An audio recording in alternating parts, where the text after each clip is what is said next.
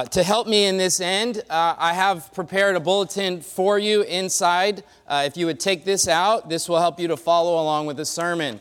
You can take notes, you can draw pictures of me, you can have lots of fun in here. So take this bad boy out. This will help you to follow along with where I'm going this morning.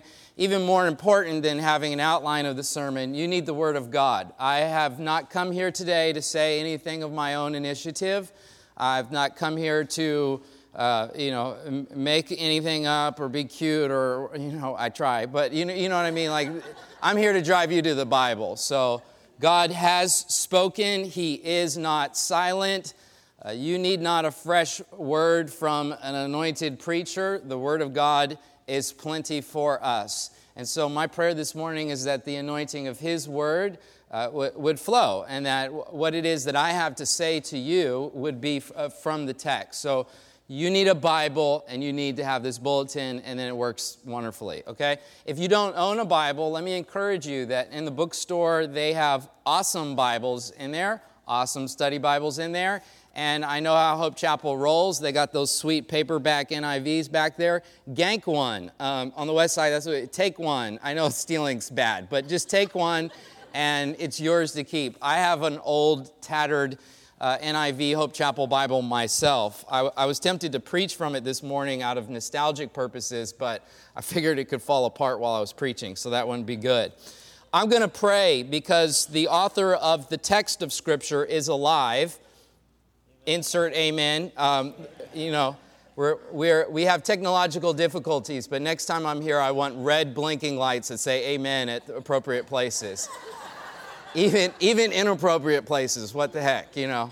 That'll, that'll cover up for guys watching Laker games. They're like, yeah, I mean, amen, uh, you know. After, was it, was it last night? Yeah, I was getting like Laker reports. You know, I'm seeing guys' eyes go like they're looking at their phones going, you know, I'm like, oh, it's not good for the Lakers. So say a prayer for our LA teams for disappointing me. Anyway, um, let me pray.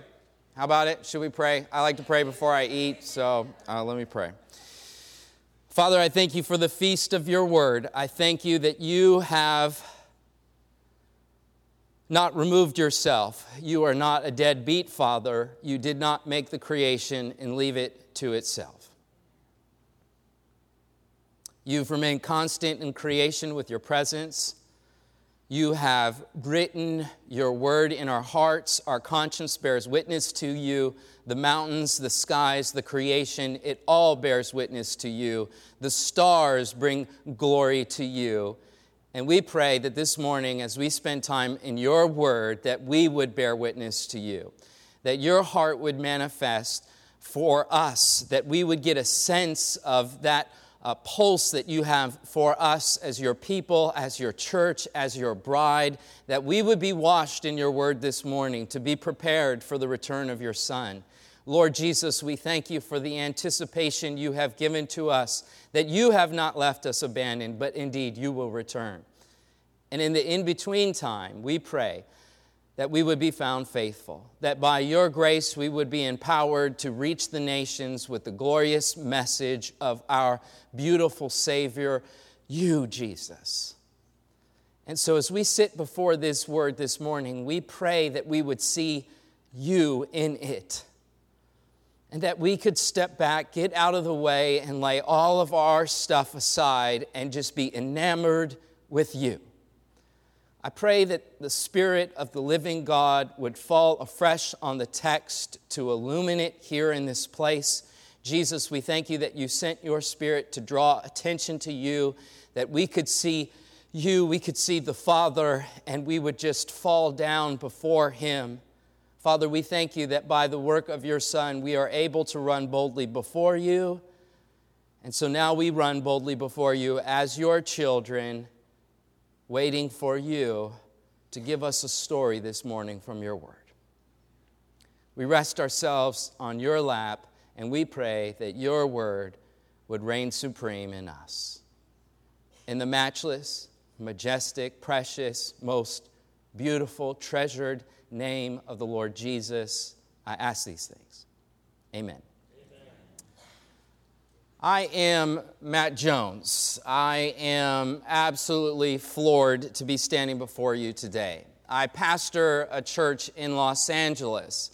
I hail from the west side, uh, raised in Inglewood and Westchester. Not a beach guy. You know, uh, I, I, contemplated throwing on a Hawaiian shirt this morning just to contextualize, but uh, I'm, from, I'm from another village. And Yet God saw fit to actually bring me to Hope Chapel to do some great things that I'll share with you. I've been pastoring in Los Angeles for 12 years. My ministry training uh, began here at Hope Chapel 15 years ago. This church is a spiritual home for me, so it, it's just, I'm just floored to be here. It's an utter joy, a sincere honor to stand uh, in front of you today to minister to the word to you, to stand aside you as we were led in worship this morning. It's an honor, it's a, it is a joy. Uh, in addition to being an honor and a joy, I, I just have to say it is a weighty responsibility as well to stand before you today. I have some big shoes to fill, and I want to say to all of you that you are a church that is blessed to have an amazing pastor and leader like Pastor Zach Nazarian. He is a great shepherd. He has fatherly wisdom and childlike faith. And that's an amazing combo. I, want, I, I just want to tell you to have childlike faith and fatherly wisdom is just a deadly combo for you to have as a pastor. Not to mention the sweet white hair that just makes him look awesome. Whenever I see Zach, I'm like, oh my gosh, you're just like, he's got the pastor look down. I mean, the guy is amazing. I get together with Zach uh, uh, approximately once a month uh, for mentoring and just to have him watch over my life as, as a shepherd.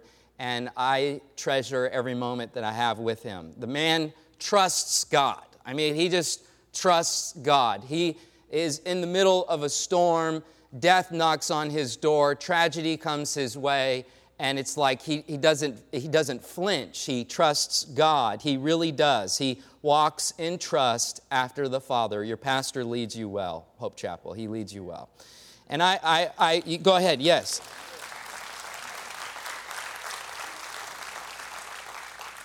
I, I stand before you as one who, apart from the sovereign grace of God, would be completely, thoroughly, radically depraved. And by the grace of God, God saw fit to bring me to Hope Chapel and, and break me down and only to, to build me up and send me out in the ministry. Indeed, He has sent us all out into the ministry. Uh, I, we are in this together. All, all, all of the local churches that gather in the name of the gospel. We are in this together. He's called us all into the ministry. Amen? So, what I'm doing up here today isn't something that you are not doing in your, in your own life. At least it shouldn't be the case. We are all called to the ministry. But what I'm doing here today is just simply a, a function of my pastoral role in the body of Christ. Uh, namely, I, I've been called to minister the word to God's people. And so I'm standing before you today to do just that, to minister the Word of God to you. And so you, you need a Bible, you need to open it up and find your way into the New Testament to the book of Acts. That's where we're going to be this morning, the book of Acts. And before we jump into the ninth chapter of the book of Acts, where we will be studying this morning, I want to take you to the first chapter of the book of Acts. And on your outline, I want to give you some context. Context is so vital for us to understand the scriptures. And since I'm not with you week by week and we're not moving through the book of Acts, I, I need to give you context before I jump into the ninth chapter. One of my favorite New Testament scholars is a man named Dr. D.A. Carson. He's a world renowned scholar, and he's got a famous saying about context. He says, A text without a context is a pretext for a proof text. That, that is worth writing down. I mean, that line right there, solid gold. Okay, that's good stuff. We do not want to proof text the Bible. That is a pejorative way of saying you, you, you, are taking something out of context and, and therein robbing it of the glory that God intended it to have. The Word of God is sharper than a double edged sword, friends. Uh, but you completely remove its strength and its power when you take it to mean something other than what the Spirit of God intended it to mean when it was written. And so we come this morning to the book of Acts and we got to get some context. So let's just start big picture here. Book of Acts. Title What's the title of the book? Well, the title is the book of Acts, as you see on your outline. Acts is a, a, a, a, part of two volumes. There is the Gospel of Luke and the book of Acts. These two volumes together were an original single work uh, that were written by the man Luke, this historic figure that we'll talk about in a moment. These works make up one fourth of the entire New Testament. So the, the context that I'm giving you this morning is keen for you to understand a, a fourth of the New Testament. These two volumes, as you see on, your outline there, they originally are one work. Uh, the theme that ties these books together is the theme that the title itself bears that is, Acts. Not A X E, like chopping wood, but Acts, A C T S Acts. You have there on your outline, I raised the question Acts of the Apostles or Acts of the Holy Spirit? Uh, most English translations of the Bible, the, the book is called the Acts of the Apostles. Uh, this title is not original to the ancient text that we have, uh, but the title is appropriate in that it is about the acts of God. Uh, of the 12 apostles that Jesus uh, commissions to go into the world, of, of those 12 that we meet at the beginning of the book of Acts, of those 12, roughly three of them are, are main characters in the text of Acts itself. So if we were to call it Acts of the Apostles, we might just call it Acts of some of the Apostles because, you know, the other nine don't get much of a, of, of a show in it. Nevertheless, the role of the apostles was to build the church. They founded the church. Uh, the Spirit of God comes in Acts chapter 2, and the churches began. So the book of Acts gives us the history of the church. So it's very much the acts of the church, the acts of the apostolic church. But the author is keen to show us in this text that the, all, all credit goes to God. Uh, namely, the third person of God. As Christians, we believe God is Father, Son, and Spirit. There's one God in three persons. Christ sends the Spirit to inaugurate the age of the church. And the Holy Spirit is the one who is alive and active in the church for the glory of the Son unto the glory of the Father. And so this text is very much about the acts of the Holy Spirit. We might just say that the book of Acts is about the apostolic church and the work of the Holy Spirit in and through them to reach the nations with the gospel.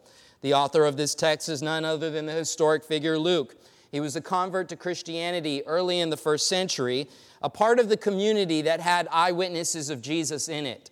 You guys have uh, a mini church or growth groups. You know, you, you gather together in smaller groups and you, you talk about scripture. You can imagine being a part of a community that contained in it people who were there. You know what I mean? Where you're like, oh man, it must have been amazing when Jesus was walking on water. No way. And someone's like, I was there. Check it out. Here's how it went down. You should have seen it. It was crazy. You know, like you, that's to kill, you know, mini church every time because you're like, nah, well, he was here. Just you talk because you were there, you know. So it was amazing time to be in the church where you have eyewitnesses around. And so Luke is a part of this community. He knows eyewitnesses, he's a keen researcher of these eyewitnesses.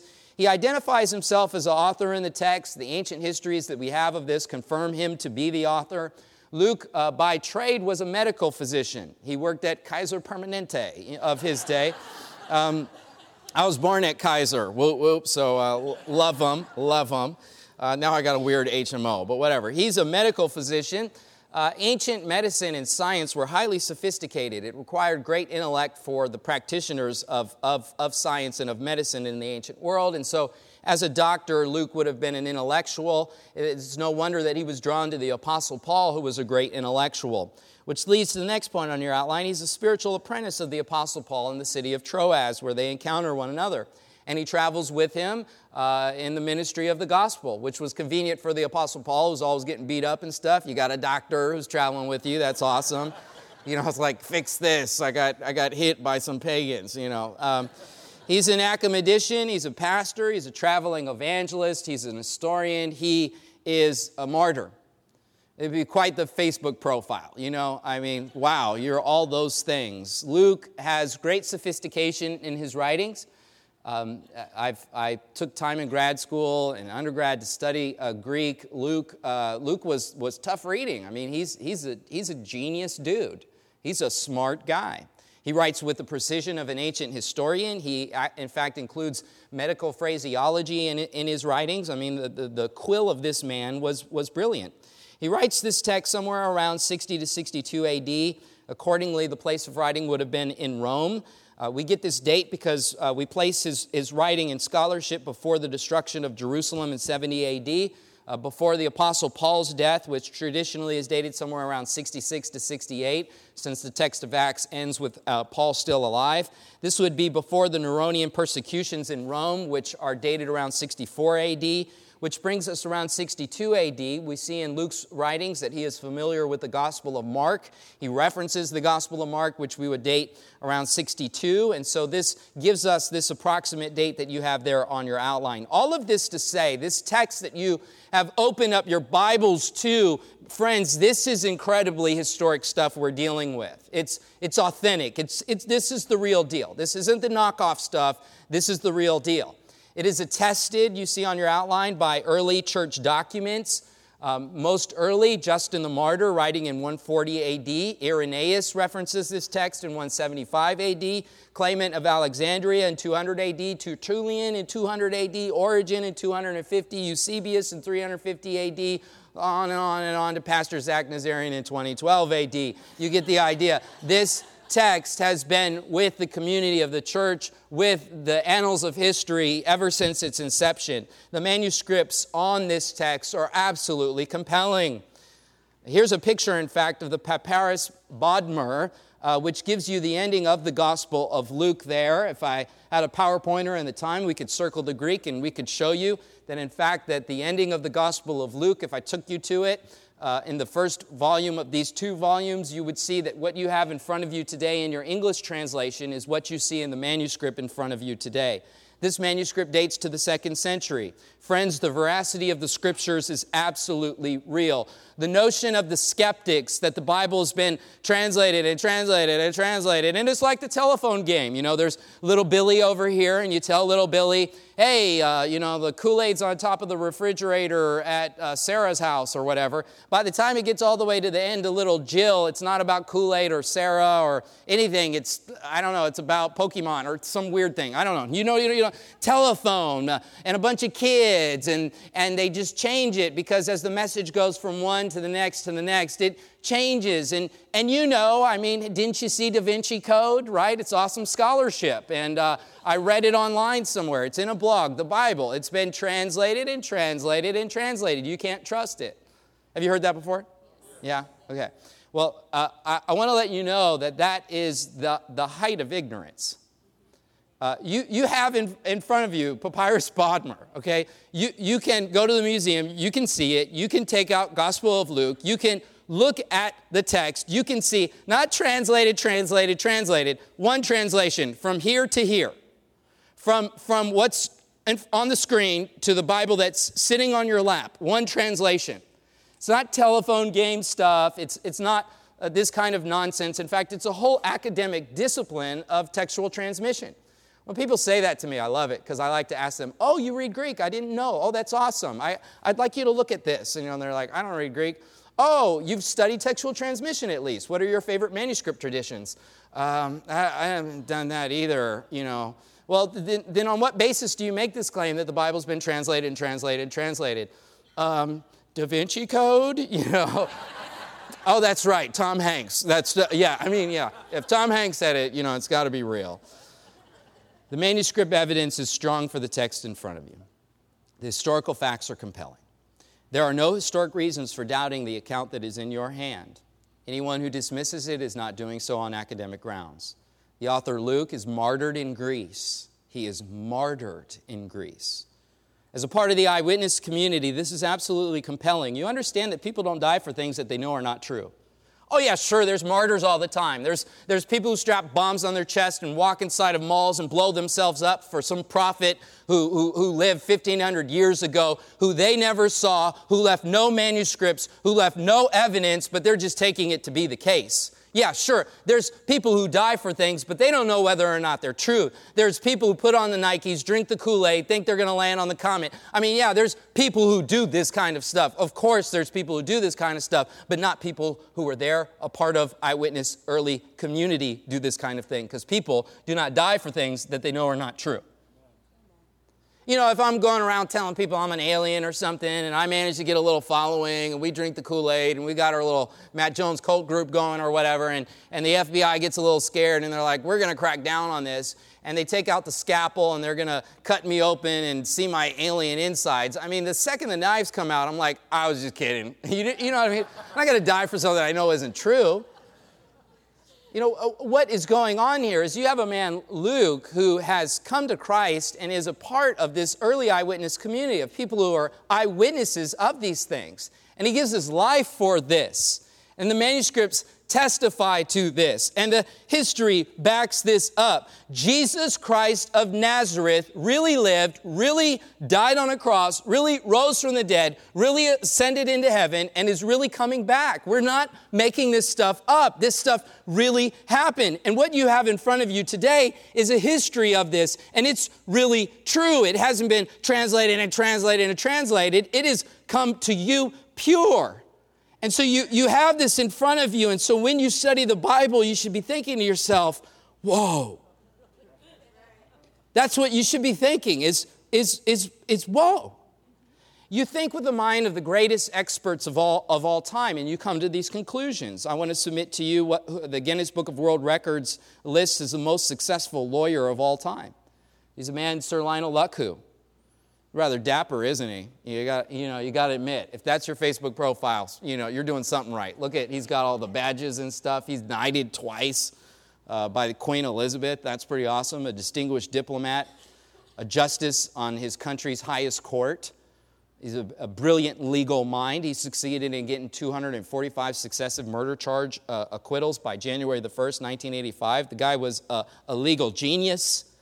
He was able to examine evidence and come to true conclusions. And when he applied all of his legal genius in working with evidence to the question of these texts and the history of the resurrected Jesus Christ of Nazareth, here's what he concluded. He said, and I quote, I say unequivocally that the evidence for the resurrection of Jesus Christ is so overwhelming that it compels acceptance by proof which leaves absolutely no room for doubt. You see, when you come to church, you haven't checked your brains at the door. You, you haven't. In fact, you got to put your thinking caps on when you come to church because what it is that we're doing is we're investigating historic texts that come to give you the goods of the gospel. This story, this story that you have in front of you today, the world's most successful mind that deals with evidence says there is no room for doubt on these things. I ask you to turn to Acts chapter 1, and when you look at verse 3, you see the ancient historian Luke describing what it is that he is doing. He says in verse 3 of chapter 1, what? He, referencing Jesus, Jesus, Acts 1 3, presented himself alive to them after his suffering by many proofs. I love the NASB translation. It says, by many convincing proofs, appearing to them over 40 days and speaking about the kingdom of God. This is not I saw I saw Biggie and Tupac at the mall. This is not I saw Elvis. Okay, some of you guys get that one. It's not, you know, I saw the Mother Mary on a Dorito chip in South America.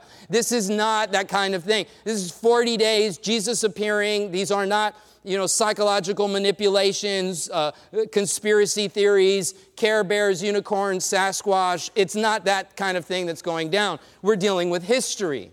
And so the ancient historian Luke says, I'm giving you the, the, the, proofs of this. I've, I've come to give you the proofs. He hasn't come to give you warm, fuzzy feelings inside. He's giving you the proofs of this. And what the ancient historian Luke tells us, modern historians confirm. I quote to you a noted historian at Western Michigan University, Dr. Paul Maier, who wrote If all the evidence is weighed carefully and fairly, it is indeed justifiable, according to the canons of historical research, to conclude that the tomb in which Jesus was buried was actually empty on the morning of the first Easter. And no shred of evidence has yet been discovered in literary sources, epigraphy, archaeology that would disprove this statement. This builds in me, I don't know about you, but this builds in me a kind of anticipation when I come to the text of Scripture. You know, a lot of people, they, their, their Bibles are kind of collecting dust, let's be honest, and they actually believe the Bible. But I take the time to give you this historic context because what it does for me is it kind of stirs this sort of edge of the seat kind of experience where I begin to realize this is really real. This is really, really, really real. I mean, this is, this is real stuff. We're constantly bombarded in our culture by those who are jaded and skeptic with regard to these things, and you may be influenced by, you know, uh, uh, uh such a thing. But I'm here to let you know, at the level of evidence in history, this is what it is. And so what we're reading is really real, but Luke hasn't aimed just to give us a slice of history. This isn't, you know, Abraham Lincoln, John Wilkes Booth. This isn't just a history lesson. He has a purpose in this, and the purpose is the gospel.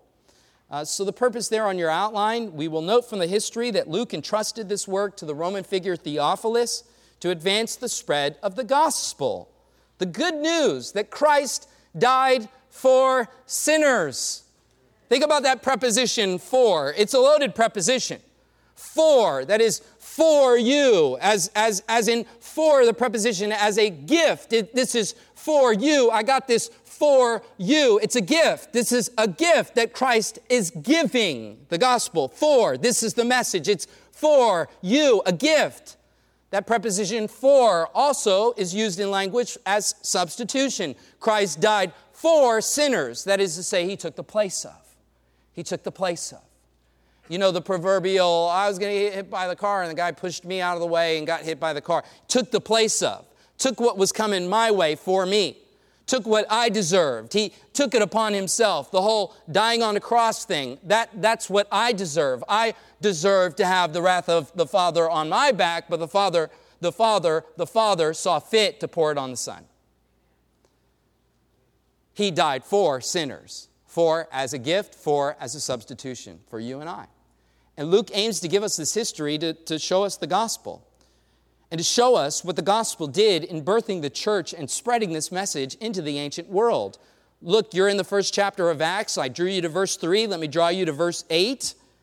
Here you see the linchpin of the book of Acts. In fact, the book of Acts is really organized around this verse right here. They are told, You will receive power when the Holy Spirit has come upon you. The apostles are told, You will receive power when the Holy Spirit has come upon you, and you will be my witnesses in Jerusalem, in Judea, in Samaria, and to the ends of the earth. The book of Acts follows this outline. It, it, it moves from the gospel coming, Acts 2, Pentecost in, in Jerusalem, and then spreading to, to Judea, to Samaria, and to the ends of the earth, reaching all peoples to the glory and praise of the God of Israel. This book records how these followers go on their mission you have there on your outline a really pregnant purpose statement there for you to have in your personal studies as you think about this book. Luke is writing for us a focused history because there's lots of things that he could have written about in the early church. So he's giving us a focused history to strengthen believers by recounting the powerful beginning of the church by the Holy Spirit and its expansion the church in a hostile world as God sovereignly and graciously brought salvation to all people through the gospel of the historic and resurrected Jesus Christ. You see those concentric circles in this little graph, this little graphic that I have there on your outline for you to, to, to convey to you that the gospel's spreading. The gospel would move from Jerusalem to Judea to Samaria to the ends of the earth. It would move from Hermosa to Manhattan to South Bay to, to LA to, to, to California. It, it, it's spreading, it's, it, it's growing. I have a graphic here of, of, of a map of the ancient world so you can just get yourself wrapped around this spreading motif. And it is worth noting that this uh, ends of the earth is unfinished, is it not? Is it not? As many as 12,000 distinct cultural groups around the world remain unreached. The book of Acts is a book that, that hasn't ended. This book is still going. It's still alive. It's still going. In fact, the book of Acts kind of has a, a sort of abrupt ending to it. It's just kind of like, oh, what happened? Ah, you know, it's like a soap opera or something. Dang it. I don't watch soap operas. I don't know why I said that. But, you know, it's like, something you watch that you're excited and goes to commercial. I mean, Acts has gone to commercial in, in a sense, but it's still this thing that is continuing. You're like, yeah, right, you know you do, you're fronting. But anyway, 12,000 distinct cultural groups around the world remain unreached, having no church in their language, in their culture. And so now I bring you to Acts chapter 9. I've given you a bit of the history, tried to show you that this text indeed is, is a really real text, that history, uh, history confirms it, manuscripts attest to this, that what you have in front of you, this is, this real business. And so as we're coming to it, we have this sense, this awareness that, mm, yeah, this is awesome. In fact, let me put before you a, a, picture of Acts chapter 9. This is a manuscript of the very passage that you are in right now. Uh, this is a third century papyrus fragment. Uh, scholars, we reference this as P53. Um, it's very, very fascinating stuff for you to see. Now, I'm intentionally taking you to Acts. On the inside of your outline, I'm going to give you three broad points Ananias' mission, Saul's mission, and Christ's mission. I am taking you out of order in Acts chapter 9 because the chapter be- begins with Saul's mission, but I'm going to take you out of order to Ananias' mission because Ananias wasn't privy to Acts 9, verse 1 through 9 when it hit him in verse 10. He didn't know what was going on. So I want to take it to you historically so that you can encounter what it was that Ananias encountered. So, Ananias' mission. Ananias is an early disciple of Jesus who lived in Damascus. Uh, he was a Jewish man like Jesus and the apostles because the gospel was to spread through the God of Israel and his covenants to, uh, to Abram and, and, and his descendants. And there the gospel would move from Jerusalem in a Jewish context out to Judea and Samaria and to all the peoples of the world. Ananias is a Jewish man. He's living in the city of Damascus. In fact, today there is a chapel that is bearing the name of Ananias. So uh, historically, we believe this to believe, be this picture that is in front of you right now, uh, a, a look of his original home you kind of do an MTV Cribs or whatever and deck it out, you know. But this is uh, this is what where his home was originally located. So as we're in Acts 9, you can kind of picture this and, and picture this scene that I'm about to put before you next on your outline as you see Ananias receives a vision from God. Verse 10 of Acts 9, let's look at this vision that Ananias receives. Now there was a disciple at Damascus named Ananias. And the Lord said to him in a vision, Ananias. And he said, uh, Here am I, Lord. And the Lord said to him, Rise and go to the street called Straight at the house of Judas and look for a man of Tarsus named Saul. For behold, he is praying, and he has seen a vision of a man named Ananias to come in and lay hands on him so that he might regain his sight. But Ananias answered and said, Lord, Lord, I've heard about this man and how much evil he has done to your saints in Jerusalem, and here he has authority from the chief priest to bind all who call on your name. I mean, think about this scene. I'm taking you out of order because if you read the beginning of the, of the, of the chapter, you already see that, that Christ was on the move in Saul b- before he comes to Ananias, but Ananias isn't privy to this. You know, it, it, the Lord comes to him and says, I want you to visit Saul you have to understand at this point, for those of you who have been around the church, you, you put two and two together. Saul is the Apostle Paul. Same guy, different names. Okay? Same guy, different names. In fact, in the early church, when people converted to Christianity, it was common for them to receive a Christian name because their lives were so radically different. You know, if you, you go from Debo to Pastor Zach, you know what I mean? Like, like we, we've got to change our name. You know, like something is different. We, we just have to change our name. So Saul is the Apostle Paul. When he became a Christian, he received a Christian name. That was common practice. But at this point, our beloved Apostle Paul is not the Apostle Paul. This is not, this is, you know, this is Darth Vader. You know what I mean? This is, this is bad stuff at this point. And he was a religious thug. He's a straight up religious thug. Saul of Tarsus is a religious thug. Religious because He's quite religious. In fact, he was a scholar of his day. He would have received what would have been the equivalent of a PhD in an Ivy League in his religion. He's a Jewish scholar, but he's a thug because he's, he's violent. He's a man of violence. He's a man of great power, of intelligence, and of violence. Kind of the last guy that you would want to have reigning in on your parade. You know what I mean? A smart, violent guy. You know, it's like, I'll take the guy who's smart, who's mad at me. I'll take the guy who's violent, who's mad at me, but the smart, violent guy, that's kind of a lethal combo. You know what I mean? Like, he's smart, so I can't outwit him, and he's violent, so I can't beat him up. You know, I'm host. He's a smart, violent guy. So that's Saul. And Saul has all of the cultural respectability to do what he wants. He belonged to a, a group known as the Pharisees. And as Christians, we, we hear Pharisee, and a lot of times we look at that anachronistically. That is to say, we often think of the Pharisees as sort of bad guys or whatever from a Christian vantage point. But from the first century, you got to understand the Pharisees were the heroes. In their communities, they would meet in what was called the, the synagogue, or what we in English just call the synagogue. And the synagogue was kind of like their YMCA which isn't Y or M or C anymore, right? Well, I don't know why people say, I'm going to the Y. Just say you're going to the A. But anyway, so the YMCA is kind of a, a, place in the culture where you go, you work out, there's mommy and me classes, people hang out there or whatever, and there's lots of activities going on there. Now, the synagogue was like that. They had activities going on during the week, classes for kids, uh, teach them Torah, practice your Hebrew, little soccer camp, and on you know Sabbath on Saturdays they would have religious worship services. These were huge, particularly in between the Old Testament and New Testament, what's known as the intertestamental period. Uh, as they were without temple, the, the synagogues became very popular, and the Pharisees are basically the leaders of these synagogues. They had elders in these synagogues as well, and so this is very much what the New Testament church uh, becomes as, as sort of a prototype. Uh, nevertheless, Paul is a part of these synagogues. He's a guy who people love. They don't look at him as a violent religious thug. They just look at him like, oh, your crazy uncle, you know. And the people who he's beaten up, who he's violent towards, would be people who you would see as sort of schismatics or whatever. They don't have a separation of church and state. You understand that? So there's just no notion of there being a separation. So, you, you know, if someone is saying something that you don't like in the church, you, you can beat them up. You know, it's a crazy world to live in. And so Saul is that guy. And God comes to Ananias. The risen Jesus comes in a vision to Ananias and says, I want you to go, I want you to go to Saul. I want you to go to Saul. You imagine what's going through Ananias' little pounding heart, you know?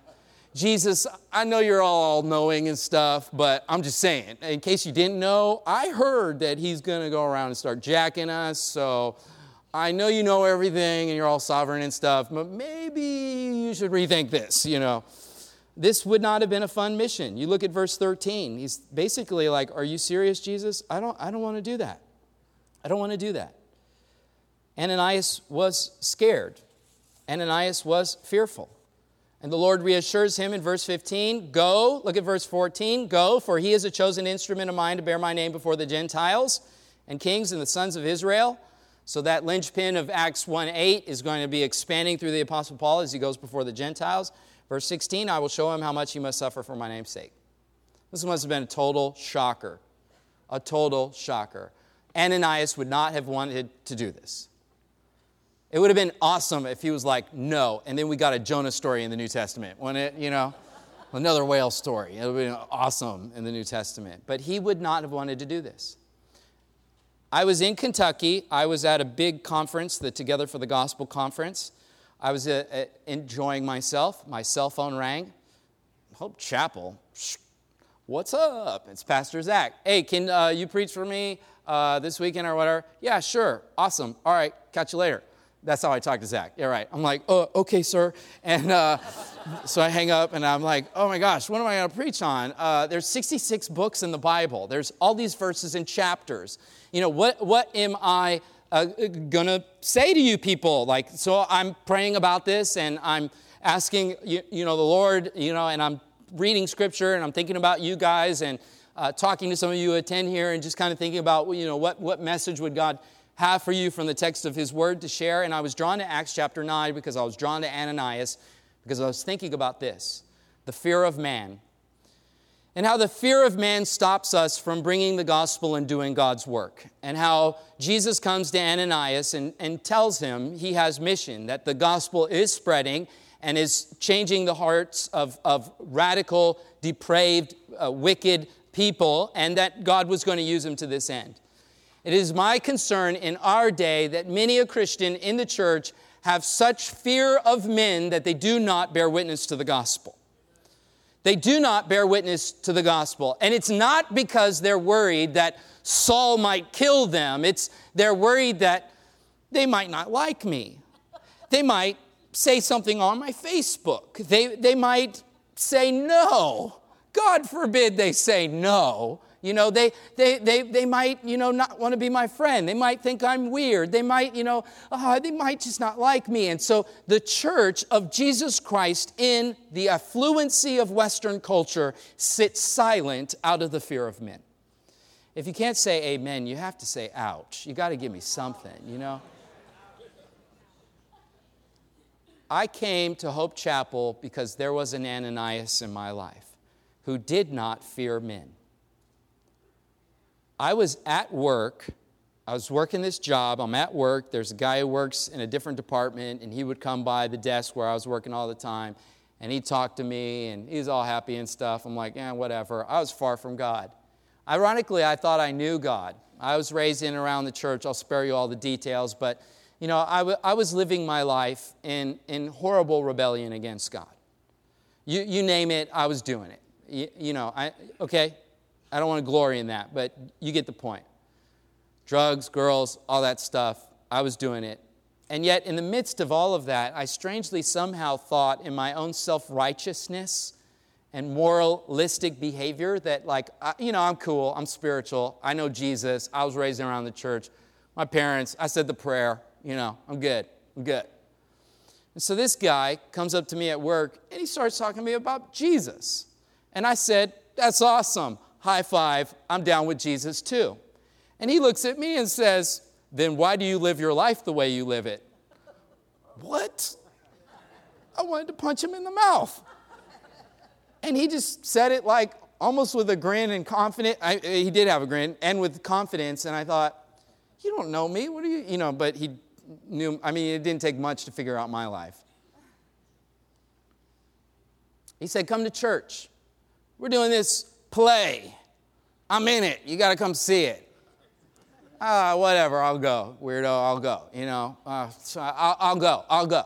Inside, I was being moved by God in recent weeks around this time, I was feeling a great sense of, of guilt. I was feeling a great sense that Christ was real in my life. I would actually be dragged uh, to church on Sundays. I, I would go with my dad because if you live in my house, you go to church on Sunday. So, all right, whatever.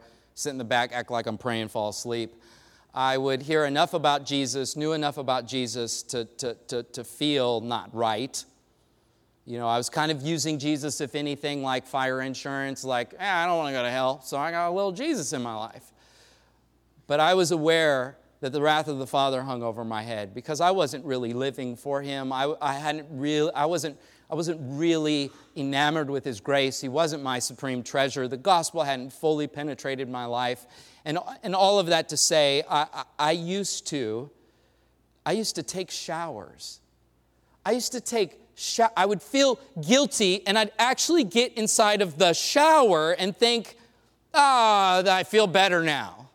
Thinking like I'm, I'm washing away my sin or something. And, and I would actually kind of do things like that to sort of ease this conscience that was condemning me in a Romans 1 kind of way, as I knew I wasn't living for God. And, and, and so God's doing all of this, bringing conviction and weight of sin in my life. And, and all of this is going on. And this guy knows nothing about it. And he just walks up to me and says, Why are you living your life the way you're living it? Come to church. I was like, All right. So I drive. I'm from the west side, you know, other side of the tracks. All right. So it's a long drive. I'm like, What am I doing? This is crazy. I grew up in small churches. I never knew there was a big church. Like the biggest church I'd seen had like 50 people in it. They all had suits and they were mad at each other, you know? And so that comb overs, you know, King James Bibles, it was crazy. So uh, I, that's what I thought. And then I get here, I'm like, this is big. What is this? The sign's all neon and weird. And people are wearing flip flops. What's wrong with them? Look at all these Hawaiian shirts. This is crazy. Whatever, I'll sit down. Play begins. And it was all about people who were living their, their, their lives in various rebellions against God. And it was like whoever wrote the play wrote it about me. And, uh, and I was such a narcissist, I would think that too. But uh, he wrote it for me. Um, and I felt the weight of my sin. The preacher gets up, he talks about the gospel, he starts calling people to the gospel. As he was doing it, I was thinking, but I know Jesus. And then he starts talking about people who think they know Jesus and they probably don't. And I'm like, oh, that's me. And before I knew what my feet were doing, I was on this stage approximately right here. 15 years ago, approximately right here, I was down this aisle right here. I walked up on this stage. I literally collapsed on my knees crying and feeling the shower I had never experienced before as Christ lifted the guilt over me. I was floored. I was floored. And 15 years ago, to think that all of that, because there was a guy who wasn't afraid to say, You're not living your life right. You need to come to church. His name is Patrick Short. Some of you know him, most don't know him. He doesn't go to my church, none of my friends know him. He's kind of an Ananias. You know, Ananias disappears from Acts. He gets a little footnote around chapter 22, but I mean, he's gone, you know what I mean? And, and Saul becomes the Apostle Paul and all the limelight. And you think of all of this and you go, you understand there would be no Apostle Paul if there wasn't an Ananias who, under the grace of God, followed after Christ and goes to him and ministers to him and, and does this work that he was called to do in Acts chapter 9. I'm reading the passage out of order so that you get the weight of this. Because many people, we read about the Apostle Paul and we go, oh, I'm not that guy. He's an apostle after all. I mean, I'm not an apostle. I mean, you know, but we're all Ananias is. And there's not a person in this room who's, who's, who's sort of, uh, you know, less than Patrick Short. I love the guy. He came on Friday night. I made him stand up, do a little spin for everybody. I mean, like he is my hero because he wasn't afraid of me. He would come up to me and he would offend me with the gospel.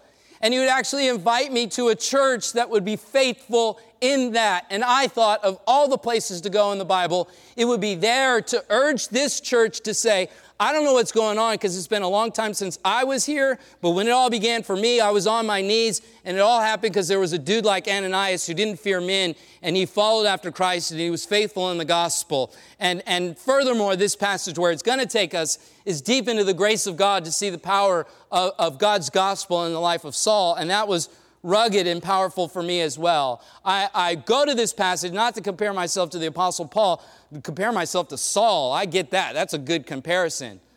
But to compare Patrick to Ananias and to say to you that the spirit of Ananias would be alive in this place, that Hope Chapel would fill these seats, and that the glory of the gospel would reign supreme in this place and to the ends of the earth, that you would be faithful in that work and you would continue in that. Ananias responds to, to, to God and ministers to Saul. Verse 17, he departed, he entered the house, laying his hands on him. He says, Brother Saul, the Lord who appeared to you on the road by which you came, he sent me so that you may regain your sight and be filled with the Holy Spirit. Far more than giving him eyesight, he would receive the Holy Spirit. If you read through the book of Acts, you know the coming of the Spirit is significant theology in the book of Acts. Uh, the coming of the Spirit comes through the hands of the apostles to various people groups to show the expansion of the gospel. Here, the Apostle Paul would receive it not by the hands of an apostle, but by the hands of Ananias, showing that he is indeed authenticated by none other than Christ, who commissions this laying on of hands specifically for this receiving of the Spirit, so that Paul is genuinely a man of God because he has received the Spirit. Romans 8 9 tells you that if you don't have the Spirit, that you, you're, you're not a Christian. There is no such thing as an unfilled Christian. We've all received the Spirit. Paul Paul, Saul, becomes a Christian in this moment. He has, he has come to Christ. Uh, verse 18 immediately something like scales fell from his eyes. He regained his sight. He rose and he was baptized. As a Christian, he indicates that the inward reality of his heart has been washed from the stain of sin, and so he takes on the ordinance of baptism to indicate that reality. Now let's move backwards to the beginning of the chapter in verse 1 and look at Saul's mission. As, as I already described to you, he's a Pharisee, he's a community leader. I told you about the synagogues and stuff. Saul, as you see on your outline, zealously hated Christianity. Verse 1 of chapter 9 Saul, still breathing threats and murder against the disciples of the Lord, went to the high priest. Still, underline that, still. This is taking you back to chapter 8, verse 3, where you see him on this campaign of zealous hatred towards Christians. Just a few verses before, at the end of chapter 7, you see him at the stoning of Stephen. Stephen the Christian going around preaching the gospel. Uh, Saul is there just excited to watch Stephen get killed. He hated the church. He loved to watch Christians be tortured. Next on your outline, Saul began a murderous campaign to halt the gospel. He hated Christianity and now he moves to halt the gospel. Can I just say that's not a good idea? You know, that's that. It's bringing a water gun to a to a gunfight. I mean, you know, you, you, know, you, you can't beat the the gospel's unstoppable. For Pete's sake, of all the things in your life to try and halt, you know, not a good idea. Verse two. He asked for letters to the synagogues at Damascus so that if he found any belonging to the way, men or women, he might bring them bound to Jerusalem. The early Christians, they were Jewish, and so many of them were gathering in the synagogues, still a part of that community. Christians would hold worship services in the synagogue buildings, and so Paul Saul is uh, aiming to go to these synagogues and capture these Christians. He is on such a murderous campaign to halt the gospel. He has such hatred for Christianity that he is willing to go 150 miles to do this. This is, you know, before Nike Air Max. You know what I'm saying? I mean, there's no Huaraches. There's no, you know, like this is a this is a crazy hike. You know what I mean? This is a long walk through Yosemite. This is this is serious business. As you look at the map and you, you see, I mean, he, he's, he's zealous in his campaign. In spite of all of his great learning, he is spiritually blind. In spite of all of his great learning, he cannot hear. One of the things that I love about this church, and I'm always floored at when I'm here, is, is to have the translation going on, to know that in the audience there are people who cannot hear uh, physically, but there are people who hear spiritually. And to know that there may be someone who was brought here today by a friend who's, who's not a believer, and you're just trying to get that crazy Christian off your back, so you're like, whatever, I'll go. And to know that there's people in this place who hear but don't hear. There's people in this place who, who hear, who can't hear but hear. I mean, that's just that's, that, that's powerful to me to think of that right now. That there's brothers and sisters in this room who cannot hear my voice, but they hear the voice of their Father in the Word of God. Saul can't hear, he can't see. It's interesting that his affliction would, would impact his eyes as well. It's, it's fascinating that in Christ coming to Saul in this, in, this, in this powerful way, we're even drawn back to his zealous campaign of hatred against Christianity. Who was the last person to see the risen Christ? Stephen. Earlier in Acts, as he was being stoned, he has a vision of the risen Christ. And the next person to see him will be Saul. Now let's look at Christ's mission. We've looked at Ananias' mission. We've looked at Saul's mission. Let's look at Christ's mission. The mission of Christ is the gospel. Christ died for sinners. Christ comes to Saul. He didn't wait for Saul to come to him.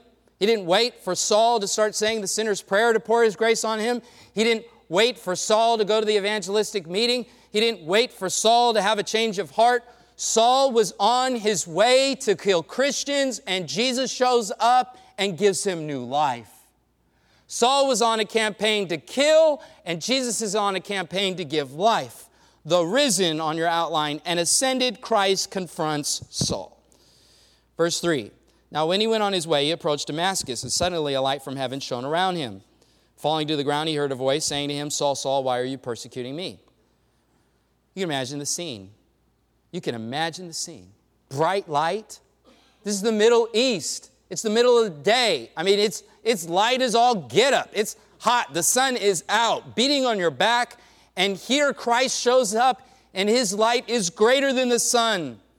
The scriptures describe God in, in, in, the radiance of light often. Psalm 104, verse 2 says that God wraps himself in light as with a garment. 1 Timothy chapter 6, verse 16 says that God lives in unapproachable light. Hebrews chapter 12, verse 29 says that God is a consuming fire. The consuming fire has showed up on the scene. And the Middle East is bright, but not brighter than the Son of God. And he comes to Saul. Of anyone on the planet who doesn't deserve Jesus to show up to him, Jesus shows up to him. And Jesus is not playing games. Verse 5 Who are you, Lord? Saul says. Lord, kurios is a term of respect this point, he doesn't, he's not using kurios in the sense of Lord God, but just to say respectfully, like, oh snap, what's going on here? You know, what sort of demonic power is this? What is, was it some tech show? I mean, what's going on here? Verse 6. Jesus doesn't even get all into it. He just says, I am Jesus whom you are persecuting. Verse 6 Rise and enter the city, and you will be told what you are to do. You're under a new master now, buddy. This, this uh, your mission done. It's all, it's over. I tell you what. Here's how it's going down. You're to go to the city, and uh, you'll be told what you're to do. You'll be told what you're to do. I love this about Jesus. He tells his disciples, "You didn't choose me; I chose you." That's how he rolls. He goes down to the docks. He sees the guys fishing. He says, "Hey, follow me." And they're like dropping their nets. All right, what, did we just quit our jobs? What's going on? Oh my gosh, my mom's gonna kill me. Yeah, seriously. He better be God. What just happened to us? What just happened to us? What just happened to Saul? What just happened to me? Sitting in a chair in this place, brought to my knees. What happened to you? That's our story. What happened to us is Christ. He gets all the glory. Saul says, I am Jesus. I am Jesus.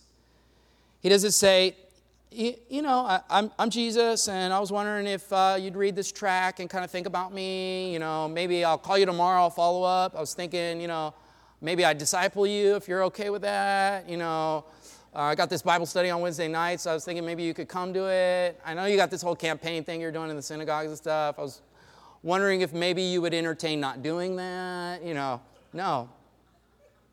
Boom, done. New orders. Go to the city. You're mine now. Mm, new heart. You're saved. Did Saul deserve it? Did you deserve it? The calling of Christ irresistibly converts Saul. Verse 7 The men who were traveling with him stood speechless, hearing the voice but seeing no one. You have on the back of your outline a, a, a, harmony of Acts. I know you guys are doing a harmony of the Gospels.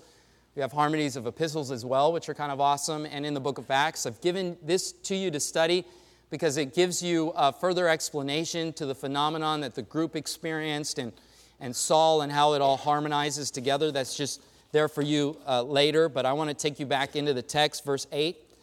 Uh, Saul rose from the ground. Although his eyes were open, he saw nothing. He's led by the hand into Damascus. The raging monster has become a docile lamb, led by the hand. Love it. For three days without sight, he neither eats nor drinks. Verse 19, you skip forward to verse 19 because we already saw the Ananias account. Now he's taking food, now he's strengthened. Verse 20 immediately proclaims Jesus in the synagogue, saying he is the Son of God. The persecutor has become a preacher. Imagine that. The miracle isn't that, oh, he was blind and now he sees. The miracle is that in his heart he now sees. He's been given a new heart, he's been washed in the blood of the Lamb. Verse 21 All who heard him, they were amazed. Uh, the Greek there, extensio, it means uh, literally standing by themselves. They're like, wait, hold up. You know, um, look at what it says, verse 21. Is this not the man who was going to wreak havoc in Jerusalem and he was, you know, for people who were calling on the name? And now he's here and uh, he was going to do the thing with the chief priest, verse 22. But Saul increased all the more in strength and confounded the Jews who lived in Damascus by proving that Jesus was the Christ. Remember what I showed you in, in Acts 1 3, that word proving? That's what it's about. This isn't, oh, just believe in Jesus, you know, believe in Jesus, he'll make you happy, like he's Advil or something, you know. No, no he's, he's actually proving himself. He's at, this is actually real. This isn't pie in the sky. This isn't take him out for a spin and you'll feel better. This is real stuff here. They're astonished. They, they, they can't believe this. Verse 23, it says, When many days had passed, now they turn, and the Jews are plotting to kill him. And their plot became known to, to Saul. And they're watching the gates day and night in order to kill him. You imagine? You imagine that? The bounty hunter has turned into the fugitive. The, the, the, the, his, whole, his whole group, the whole community he's a part of, has now turned on him. There's many people who go, Oh, I become a Christian. I mean, I'm going to lose friends. Yeah, whatever. Get over it. Are you serious? They're, they're not going to be, verse 23, trying to kill you, staring at your gates of your house day and night. Get over it. This is powerful stuff. And speaking of powerful stuff, I want to wrap it up for you with some concluding uh, theological truths that are timeless to apply to you. You see on your outline the timeless truth. I want to talk to you about Jesus, you, and the gospel. And I want to begin with Jesus in my application of this text because the Bible is about Jesus. Wow, insert amen. The Bible is about Jesus. It's all about Him. American Christianity is struggling with an infection, a gangrene of narcissism. We come to the text of the Bible with a mirror, trying to see ourselves in it all the time, just primping and just looking at ourselves when we come to the text of Scripture. But the text of Scripture is not about me, it's about Jesus. That's what it's about. This is not about your best life now. For Pete's sake, it's not about you, it's not about that, it's about Jesus.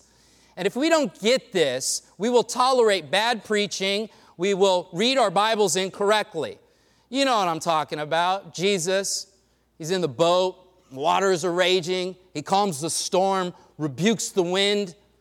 And the preacher says, Jesus, He'll calm the storms of your life. What are you going through right now? Are you sad? Jesus will calm those winds for you.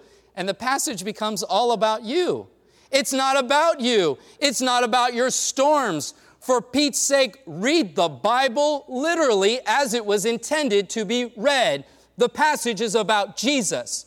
The passage is about how he's God, how he controls the weather. We should read the passage, and it's not about what I'm going through. It's about, oh snap, Jesus is God, the guy who controls the weather, God, the one who created the world. God has shown up, and he's incarnate, and he's living among sinners.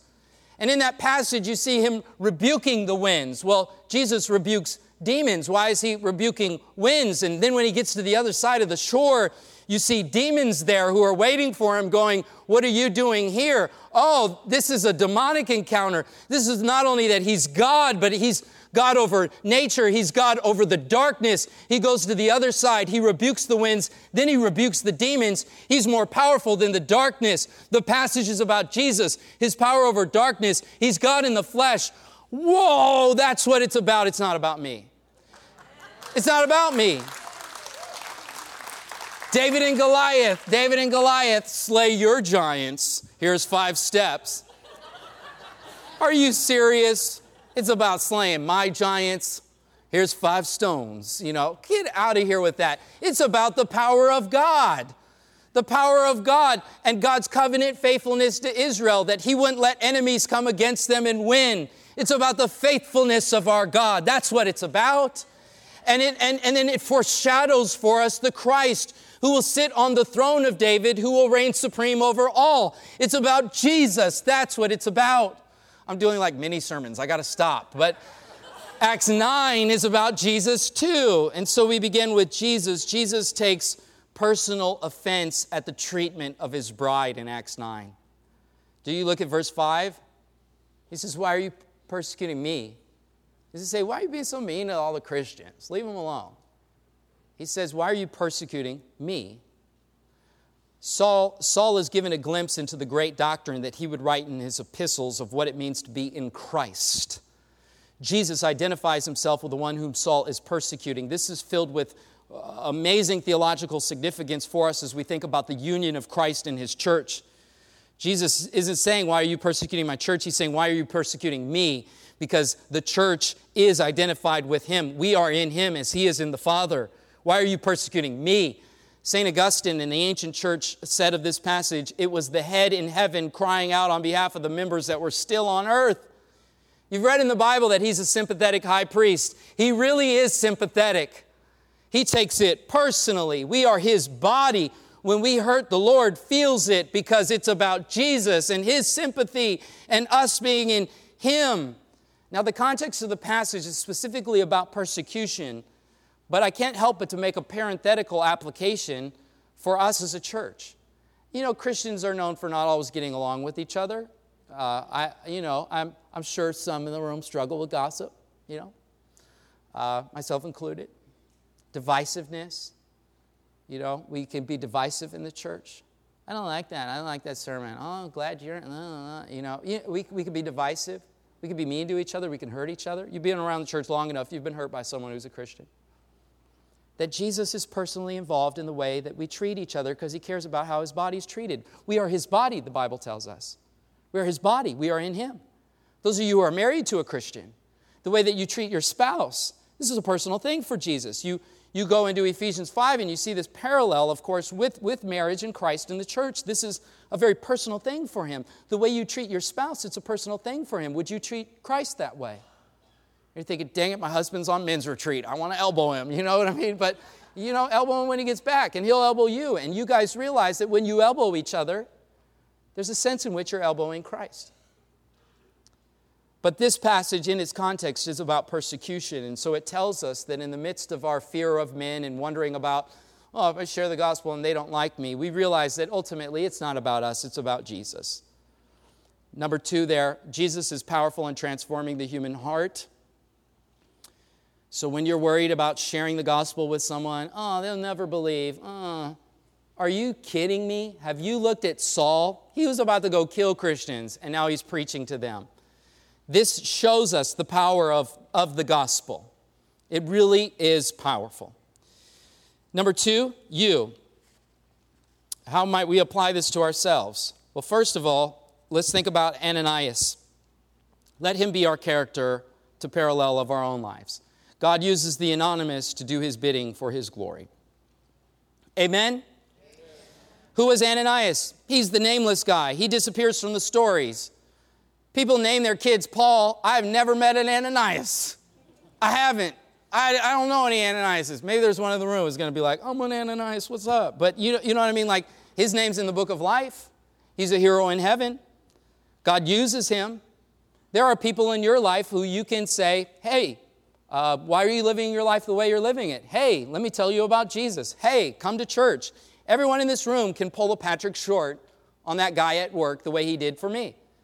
And I think about it and I look at this and I'm just, I'm absolutely, I'm absolutely, I'll never get over it. At least by the grace of God, I won't ever get over it what Patrick did in my life. We named our daughter, my daughter's middle name is Hope, because we don't ever want to forget what God did at Hope in being gracious to us and drawing me to this place. And not only did He bring the gospel to my heart through this nameless guy, but in this place, God just poured grace over grace over grace upon me. I met my wife here. I met my wife here. Here's a picture of my, of my family. I've got five kids. The fifth one's in, in the burner. I got the dog in the picture. I mean, the whole thing. Like when I look at when I look at my kids, this, this picture wouldn't exist. This would be a back to the future moment, pictures disappearing kind of thing, Michael J. Fox, you know. This picture would not exist if Patrick Short did not come up to me and say, Why are you living your life the way you're living it? And the irony of the Father in His grace, you know, the, the time that I first saw my wife was actually on one of these uh, projectors up here. She's doing missions for some Africa thing that Hope Chapel was doing, and I saw a picture of her, little ponytails, looking all goofy, and I was like, "Who's that girl? Where can I find her? She's awesome." And uh, had a crush on her, thought she was great, and now she's in a slide 15 years later in front of you, and I'm telling you about how powerful God moves in the gospel and His grace to lavish things on us that we just don't deserve. And it's because Patrick Short you can, yeah, clapping's fine. I'm good with that, you know. It's because Patrick Short was faithful to God and just said, hey, man, let's talk about Jesus. And what I want you to understand is that there is a, the church that I minister into in, in Los Angeles, we're seeing revivals by the grace of God. Here's a picture of our church. They're meeting right now. They're worshiping Jesus right now. There's people coming to Christ because Patrick Short shared with a punk kid about the grace of God because this church preached the gospel and, and the gospel is powerful. There are people right now, Sunday morning, in the underground, in the Middle East, who tune into my home church at Delray Church, who are in Arab countries that don't have churches but watch the service feed live and hear the gospel. There are people coming to Christ in Germany, in the Middle East, in London, because Patrick Short said to a kid at work, why are you living your life the way you're living it? You just don't know, Hope Chapel, the impact that you can have in people's lives simply by saying the name of Jesus. That J word, you know, the gospel. Oh, you're so narrow minded. You're always imposing your religion on other people, you know, right? Don't be marginalized. The people who say it's not okay for you to impose your ideas on others just say, well, so do you think I'm wrong? Well, yeah. Well, why are you imposing on me that it's wrong for me to impose on you? I mean, let's just all stop imposing then. I mean, this is just nonsense. Share the gospel. There was a, a, a, dumb ancient saint who once said, Share the gospel and when necessary, use words. St. Francis of Assisi, it's attributed to. That's ridiculous. You have to use words. It's gospel. Euangelion, it means good news. You have to share the news. When you turn on Channel 4 to see the news, if the guy's doing a pantomime, you know, I'm just showing the news, he'd be like, What? No, you have to tell it. The point at hand is that God uses the anonymous to do his bidding. Ananias is anonymous. Patrick Short is anonymous. People don't know his name. And yet, the work that he did has eternal impact. There will be hundreds, if not thousands, in heaven who stand around Patrick Short and say thank you. You've heard of Billy Graham? Have you heard of Edward Kimball? In 1854, he went to a, there was a shoe shiner, Edward Kimball. He goes into a 17 year old boy who was living his life uh, uh, uh, uh very, very, very uh, rebellious against God. And Edward Kimball goes into this 17 year old boy who's a shoe shiner, goes to his job and says, I'm worried about you. I want to talk. And so they go into the basement of the shoe store, and Edward Kimball led that little boy to Christ. And that boy was D.L. Moody. And D.L. Moody, the shoeshiner, turned into the great evangelist who started Moody Bible Institute, Moody Memorial Church in Chicago, that are both still thriving today. Moody goes on to influence a man named F.B. Meyer, a London pastor and intellectual who didn't believe in Jesus, but Moody leads him to the Savior, preaching a sermon Jesus, Jesus, Jesus. Meyer goes on to influence uh, J. Wilbur Chapman, who influences Billy Sunday, who influences Mordecai Ham, and Mordecai Ham leads Billy Graham to Christ. The power of the gospel through the anonymous person. We got to get over the Western narcissistic culture. It's how, how many shows do we have? American Idol, get on the stage, sing, you know, and, and then the goal of the Christian life is like, I want to be the guy on the pulpit. No, don't do that. Just be Patrick Short and tell people about Jesus. God uses the available, next point, to be on mission with Him and impacting the nations with the gospel. Be available, be anonymous. It's a good thing. Lastly, the gospel, the good news that we must share. The salvation of Saul displays itself in the joy of suffering. Verse 15, he will be my chosen instrument to bear my name. I will show him how much he must suffer for my name's sake. In Galatians chapter 2 verse 20, the apostle Paul said, "I have been crucified with Christ; it is no longer I who live, but Christ who lives in me." The scriptures tell us that as Christ as Christ is at work in us, he will bring us in this kind of life that he, he's our master. We're not above him. You understand that he suffered, we will suffer, and the glory of the gospel will be showed in this. And so Saul's life, as we see, this wasn't like easy street kind of thing. He lived a hard life. It was not your best life now for him. The best life is yet to come when Christ returns.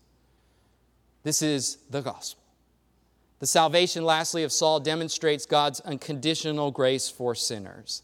As I emphasized to you already, it was all Jesus and not Saul. Saul was not on his way thinking, maybe I should believe in Jesus. I don't know. Oh, I've been reading this, you know, more than a carpenter book. I'm kind of thinking about it. No, he's, he's far from it, and Christ comes to him. There's an old story of a little boy in Sunday school. The teacher asked this little boy what part he played in his salvation. Uh, the little boy told the Sunday school teacher, Well, I, I uh, you know, I, I, I I played a part in my own conversion. I played a part, and God played a part. And the Sunday school teacher was a little bit nervous by his answer. You played a part and God played a part? Oh, okay. Well, explain what you mean by that, little boy. And the little boy says, Well, my part was to oppose God with everything I had, and his part was to save me with everything he had. Friends, that's the gospel. While we were yet sinners, Christ died for us. He who knew no sin became sin so that we might become the righteousness of God in Christ. So, beloved, as, as one who has been deeply impacted by this church, I want to encourage you to remain on mission. I uh, remain on the outskirts of your church as a partner in the gospel. Uh, I don't know all of the things that go on uh, in this place, but my admonition to you is whatever's going on here, I hope and pray that it was what was going on here 15 years ago when Christians were running around sharing the gospel with a bunch of down and outs. Because if you continue in that, you will continue to see great things and hear of good news from places in and around this city of what God is doing through, through anonymous people in your church for the glory of God. I have another brother here today who's in college group with me who's pastoring a church as well. And I, you know, just floored thinking about like God was just raising us up and preparing us for ministry. There are churches in this greater city in Southern California just by the work of anonymous people in this church. Continue in the spirit of Ananias, Hope Chapel. Continue. Let me pray for you.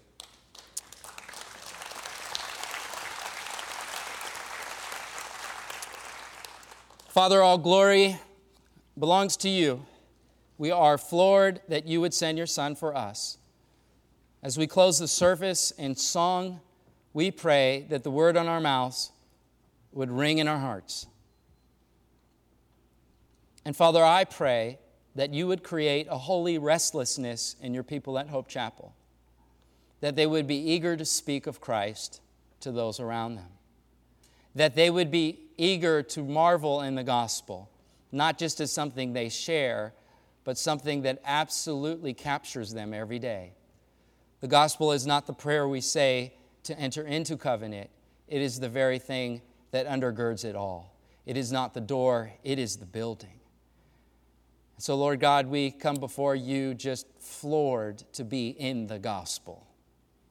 And we thank you for your grace. We pray that you would just have your way with us this week.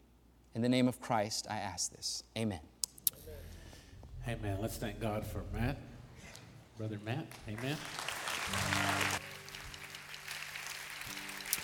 I'm going to close with one verse to our song. It's all good. We're a little long. No need to panic.